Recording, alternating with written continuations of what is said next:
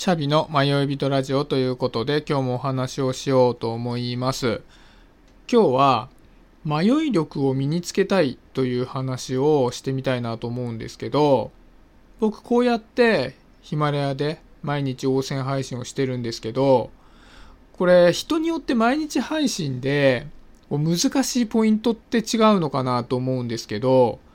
僕は一番難しいのネタ決めなんですよね。毎日配信をするのに毎日1個ずつネタを決めていくっていうのが結構大変だなっていうふうに思うんですね。でやっぱり僕は何かの専門家とかではないですし知見をねいっぱい持っているわけではないので日々ね感じたことを話してるんですよね。だから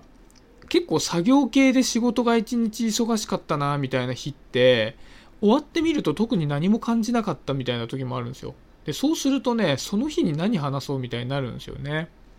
一方で、お、これ今日気づきだなと思う時もあるんですよ。ああ、で、気づきで喋れんなって思う時があるんですよね。で、そうすると、家に帰って、まあ普通に喋り始めちゃう時もあるんですけど、まあテキストに起こしてみたりするんですよね。で、よくあるのが、気づきだと思ってテキストに起こしてみるとうまく起こせないっていうのはすごいあってで結局なんかどういう落としどころで話をしたらいいのかっていうのがあんまりうまく整理できない時ってあるんですよね。なんかこれって、まあ、音声配信とかじゃなくても人に話しててもなんかたまにないですかね何かの説明をしようとしてるんだけどうまく話せないなっあれどういう言い方したらいいのかなみたいになる時ってあると思うんですけどこれ音声配信の台本みたいにしてテキスト書いてと思ったのがうまく話せない時って説明の仕方が思いつかないんじゃなくて自分の中で話せるほど掘り下がってないんですよね。自分でも分かってないから話せるまで到達してないんだと思ったんですね。なんか気づく瞬間は自分の中でロジックが組み立ったなと思ってるんですけどやっぱり頭の中で組み立てただけなのでしっかりと組み立っているかどうかっていうのが判断できてないんですよね。だから生の文章に起こした時にうまいこと言葉にならないのかなっていうふうに思うんですね。でまあそんなこんなで僕は毎日ネタ作りに苦慮しつつ配信しているとやっぱり人のも興味が湧いてくるのでいろんな人のね放送を聞くようになったんですね。で今やっぱりこれからは音声の時代なんて言ったりするんで、まあ、僕も含めていろんな人がね新たに音声配信を始めたりしてますよね。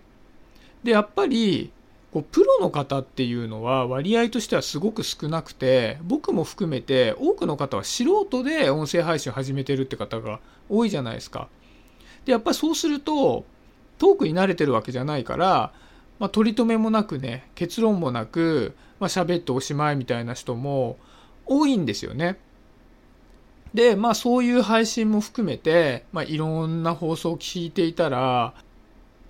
結論もなく取り留めもなく話していてもそれはそれで魅力的なんじゃないかなっていうふうに感じるようになったんですよ。なんか次も聞いてみたいなって思うものって別にしっかりしたロジックが組み立ってるから次も聞きたいってわけではなくてなんかその取り留めもなく話している感じがまた聞きたいなっていうふうに思わせてくれるものも多くてなんかこの辺の感覚って不思議だなと思ったんですね。でまあいろんな人の放送を聞いていて僕が感じたのはこれは僕の感覚ですけど僕は知識とか知見とか例えば稼げる方法とかなんかそういったものにあんまり興味がないんだなと思ったんですよね。でこれってもしかしたら感じてる人多いかなと思うんですけど情報ってやっぱり今どこにでも転がってるんですよね。やっぱりこう YouTube が流行ってくるとビジネス系の YouTuber さんとかが増えて、まあ、いろんな役に立つことを教えてくれるんですけど僕はそういうものを見慣れてしまいすぎて情報に飽きてきてしまってるんだろうなっていうふうに思うんですよね。でそうするとだんだん、まあ、僕も含めて誰かから結論を聞くっていうことに価値を見いだしづらくなってくるんじゃないかなっていうふうに思うんですね。でそうなった時にどこに人は魅力を感じるのかってその人から出る迷いに魅力が宿るんじゃないかなっていうふうに最近ねいろんな人の放送を聞いていて思うんですよね。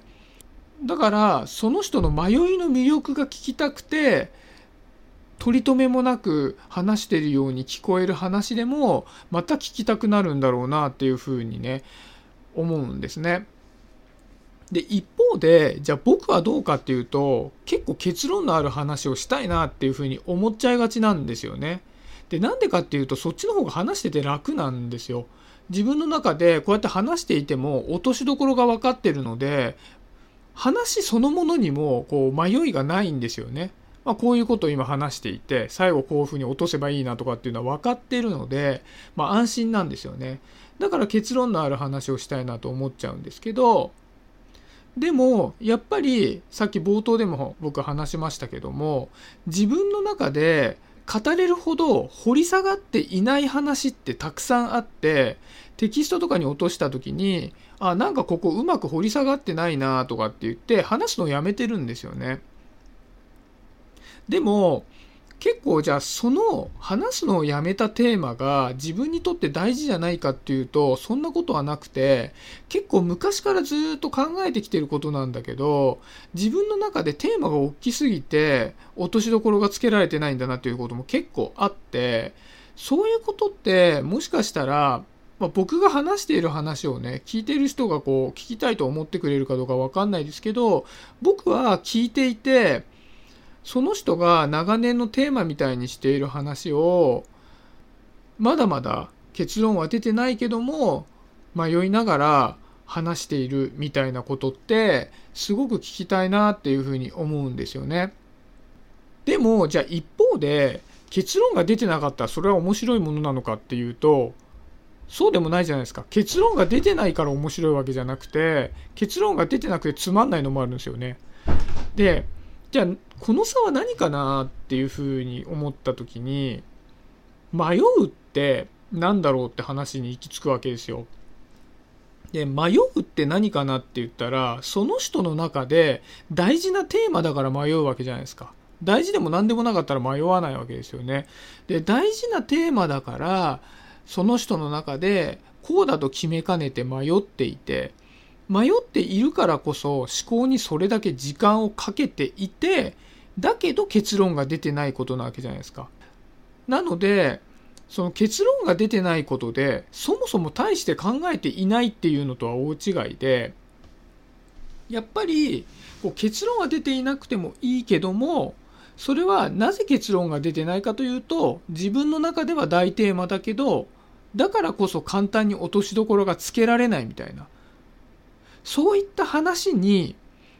人の人間味が宿ってくるのかなっていうふうに最近ね音声配信をいろいろ聞いてみて思ったんですよね。でこれは音声配信のテーマというかなんか人の魅力ってそういうところにもともと宿るものなんじゃないかなというふうに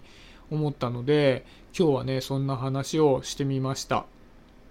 やっぱり友達とかとね喋ったりしていてもその人が何か知っていてこれはこういうことだよっていうことよりもなんかすごく考えて考えてうーんって言いながら紡ぎ出される言葉って